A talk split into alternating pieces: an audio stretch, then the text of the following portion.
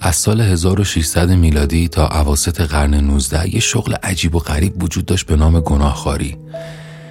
خانواده‌هایی که عزیزی را از دست می‌دادن به این گناهخوارا که اغلب فقیرم بودن یه پول ناچیزی می‌دادن تا گناه‌های اون عزیز تازه سفر کرده پاک بشه.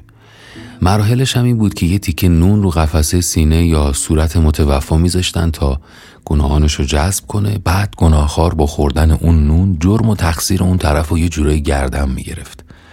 اگه از مردم یا خود گناهخوارها میپرسیدی این چه کاری آخه شما انجام میدین، میگفتن این سیره مسیح بوده که خبط و خطای انسانها رو پاک میکرد و ما هم دنبال کننده همون راهیم.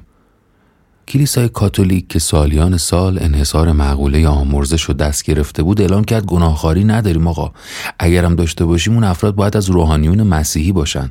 بنابراین چه کسایی که میرن واسه خودشون گناهخوار میشن، چه کسایی که اینا رو استخدام میکنن کافرن و هم اینجا باشون برخورد میشه هم اون دنیا. گناهخوارا چون معصیت اموات و تطهیر میکردن و میفرستادنشون بهشت، بین مردم مورد توجه و احترام بودن، اما در هر صورت آدما از این جادوی سیاه میترسیدن. حتی میگفتن چون گناهان آدمای مختلف رو دوش گناهخوار تا ابد میمونه، کسی اگر بیشتر از چند ثانیه به چشم اینا خیره بشه درگیر مسائل و بدبختیای شیطانی میشه. این دلایل باعث شده بود گناهخوارها یک گوشه دور افتاده از شهر و دور از مردم زندگی کنن. یادمون باشه راجع به یه داستان تخیلی صحبت نمی کنیم. این شغل به مدت سیصد سال تو انگلیس واقعا وجود داشته. از اواسط قرن نوزده کم کم مردم نسبت به این مراسم ترسناک و عجیب بی‌رغبت شدن و این شغل تقریبا فراموش شد. سالها گذشت و آدما بدون تشریفات مرده‌هاشون رو خاک می‌کردن تا اینکه ریچارد مانسلو، یکی از ثروتمندای روستای رتلینگ هوپ انگلیس، تصمیم گرفت یه فکری به حال این رنج بزرگی که مردم موقع از دست دادن عزیزاشون متحمل میشن بکنه. ما وقتی نزدیکانمون رو از دست میدیم، اینکه بتونیم در حقشون یه لطفی بکنیم باعث میشه احساس آرامش بیشتری داشته باشیم و این رنج نبودشون رو کمی تسکین میده.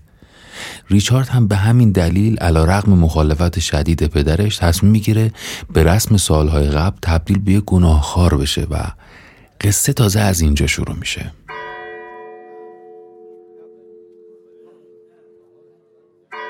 من اکنون تو را آسایش و راحتی عطا میکنم ای مرد عزیز، برای آرامش تو من روح خودم را گرو گذاشتم. آمین. روزها میگذشت و ریچارد که حالا به رسم همه گناهخواران گذشته تو یک کلبه متروک بیرون از شهر زندگی میکرد، هر وقت کسی از اهالی روستا میمرد میرفت به گورستان و مراسم مخصوص رو اجرا میکرد. متنشون میخوند و نون گناه‌آلود رو میخورد. زندگی به همین منوال ادامه پیدا کرد تا اینکه یه روز یکی از اهالی روستا سراسیمه اومد سمت کلبه ریچارد. چند بار محکم در چوبی کلبه رو کوبید. به محض اینکه ریچارد در رو باز کرد، اون مرد گفت پدرت بسیار ناخوشه و تو این لحظات پایانی عمرش فقط میخواد با تو صحبت کنه. ریچارد بدون معطلی راه افتاد. تا برسه خونه پدرش تو مغزش هزار تا اتفاق مرور کرد. دلهره و تشویش ضربان قلبش رو دو برابر کرده بود و حس می‌کرد هر لحظه ممکنه خودش بمیره قبل اینکه به خونه برسه. تو فکر و خیالای خودش غرق شده بود که بالاخره رسید. رسید به خونه پدری که حالا هیچ چیزش مثل سابق نبود. اون عمارت بزرگ و پر نور و مجلل تبدیل به یه دخمه تاریک و به هم ریخته شده بود. تو دل سکوت خونه صدای نفسهای ناتوان پدرش رو شنید. انگار تو یکی از سلولای انفرادی این زندان بزرگ بیحال روی تخت در حالی که یه پارچه سفید تا زانواش کشیده شده بود انتظار پسرش رو میکشید. مهلت بسیار کوتاه بود و هر دوشون اینو میدونستن، بنابراین زمان زیادی صرف حواشی نشد. پدر ریچارد متنی که تو تمام این سالها تو ذهنش آماده کرده بود و شروع کرد. گفت میدونم که آدما بار گناهاشون رو وقتی رو دوش تو میذارن که دیگه تو این دنیا نیستن، اما من میخوام قبل اینکه بمیرم تو رو از گناهام باخبر کنم. سالها پیش وقتی هفت هشت سالم بود تو حیاط خونه داشتم بازی میکردم. وسط همون شیطنت‌های بچگی یه سنگ کوچیک از رو زمین برداشتم و یه چرخی زدم و پرت کردم. قسم میخورم وقتی پرت کردم دیدم داره میره یه راست تو حیاط همسایه. همسایه‌مون یه دختر چهار پنج ساله داشت، یه تابم براش درست کرده بودن تو حیاط که بعد از اورا میومد با اون تاب بازی میکرد. نمیدونم دقیقاً چه اتفاقی افتاد، اما بعد صدای جیغ اون دختر کوچولو خودمو خیلی سری رسوندم پای دیوار. به سختی رفتم بالای دیوار و دیدم بچه بیچاره جلوی صورتشو با دستای کوچیکش که پر از خون شده گرفته و داره بلند بلند گریه میکنه. سنگ مستقیم خورده بود تو چشمش. هیچ کس نفهمید که این سنگ از کجا اومده. هیچ کس تا امروزم نمیدونه که واقعا من اون سنگ رو پرت کردم، حتی خود دختره. از ترس پشت همون دیوار نشستم. دلم میخواست زار بزنم، اما یه جوری حلقومم ورم کرده بود که نفسم بالا نمیومد. با بدبختی خودم رسوندم به خونه و رفتم یه گوشه خوابیدم و پتور انداختم روم که مثلا من خیلی وقته که اینجا خوابم. میدونستم بالاخره میان سراغم و اومدن.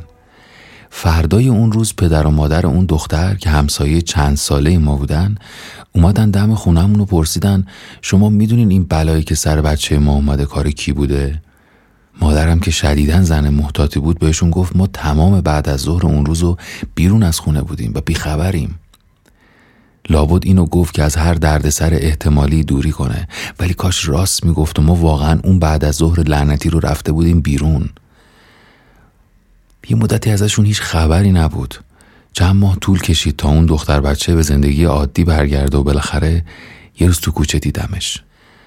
فهمیدم شدت برخورد خیلی زیاد بوده و باعث شده اون دختر یه چشمشو از دست بده. یه چشم مصنوعی مثل یه سنگ کوچیک نقاشی شده یه لعنتی حفره خالی چشمشو برای همیشه پر کرده بود. سنم پایین‌تر از این بود که جز ترس و خیس کردن رخت خوابم واکنش دیگه‌ای به این ماجرا نشون بدم. این کابوس موسیقی متن تمام خاطرات کودکی منه. روزها میگذشت و من بزرگ شدن اون دختر بچه رو میدیدم. وقتایی که آدم‌ها مسخرش میکردن، بی‌توجهی‌هایی که بهش میشد، اینکه چطور هر روز پژمرده میشد و میدیدم. و فقط من تو این دنیا میدونستم که مسبب این جنایت کیه، اما جرأت نداشتم برم بگم این کار من بوده. البته گفتنش هم دیگه دردی رو دوا نمی‌کرد. گذشت. هفده هجده سالم بود که یه دختر جوان با خانواده‌اش به روستای ما اومدن. یه روز اتفاقی تو بازار روستا از دور دیدمش و همون یه لحظه کافی بود که من عاشق زیباترین موجودی که خداوند تا به حال خلق کرده بود بشم. خیلی طول نکشید که متوجه شدم اونم به من علاقه‌منده. بین تمام پسرای روستا که همشون آرزو داشتن یه لحظه کنارش بیستن، فقط منو دوست داشت و این اعتماد به نفس از دست رفته منو داشت بهم برمیگردون. هرچی میگذشت و به هم نزدیکتر میشدیم بیشتر دور میشدم از کابوسای همیشگیم و اونم مثل پرستار، مثل فرشته پانسمان زخمای چرک کرده کودکیمو عوض میکرد تا زودتر درمان شه. یادم همیشه میگفت یه روز حتما با هم از این روستا میریم و تو شهر میون اون همه نور و زیبایی زندگی میکنیم. منم خوشحال بودم که قراره از اینجا دور شم و دیگه هر روز صبح تو دادگاه خیالی خودم بیدار نشم. اما بار گناهی رو دوشم بود که حالا الان که توی قدمی خوشبختیم بیشتر از همیشه داشت منو از پا در می آورد. میخواستم برم به دختر همسایه‌مون که چشمشو به خاطر حماقت من از دست داده ماجرا رو بگم، اما ترسیدم منو به خاطر این بلایی که سرش آوردم هیچ وقت نبخشه و همه چیز خرابتر از قبل شه. اینکه بعد اون اتفاق من خط روم نیفتاد و با آرزوام دارم میرسم و اون بیچاره تو خونه حبس شده منو از خوشحالی خودم متنفر کرده بود. تو همین حال و هوا بودم که خبر رسید دوباره خودکشی کرده. این بارم خانواده‌اش که بعد اون ماجرا دیگه هیچ وقت تنهاش نذاشتن به سختی نجاتش دادن. اگه از دست میرفت بیراه نبود که خودم و مقصر اصلی مرگش بدونم. من با یه سنگ کوچیک زندگی یه آدم رو تغییر دادم و حالا داشتم یه جورایی میکشتمش. با این خبر همه اون روز نحس، اون اتفاق شوم کودکی برای بار هزارم از جلوی چشمم عبور کرد. مسئله این بار مسئله مرگ و زندگیش بود. این دفعه مثل بچگیام نمیتونستم این جنایت رو گردن نگیرم. باش ازدواج کردم.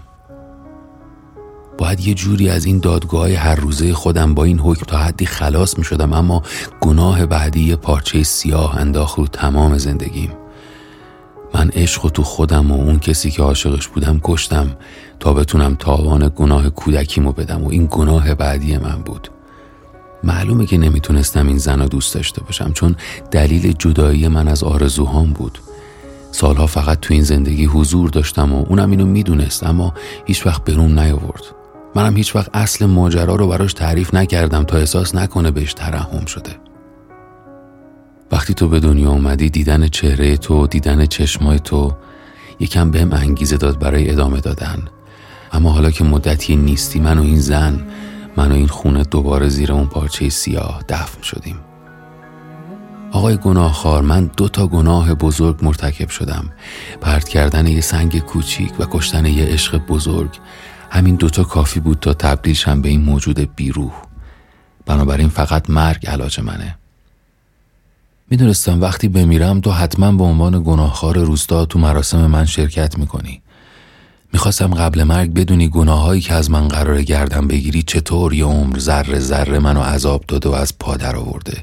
شاید دلت نخواست گناهخوار من باشی، اما از تو میخوام هر طور که میتونی کمکم کنی و منو از این جهنم به بهشت بفرستی، چون دیگه تحمل این سیاهیو ندارم. ریچارد خشکش زده بود. از یه طرف اعترافات پدرش، از یه طرف راز چشمای مادرش و از همه مهمتر این بار سنگین که باید تا آخر عمر به دوش میکشید تا روح پدرش در آرامش باشه، باعث شده بود نتونه حتی یک کلمه حرف بزنه. پدر ریچارد همون روز مرد. بعد از مراسم خاکسپاری ریچارد دوباره به همون کلبه متروک برگشت و مدتها گناهان پدرش رو زندگی کرد و به این فکر میکرد که چطور غم‌ها میتونن آدما رو زنده زنده قبل مرگشون بخورن. روزها گذشت تا اینکه یه نیمه شب برفی، وقتی صدای زوزه گرگ‌ها بلند شده بود، وقتی مردم روستا تو خواب عمیق بودن، یکی در کلبه ریچارد مانسلو رو محکم کوبید.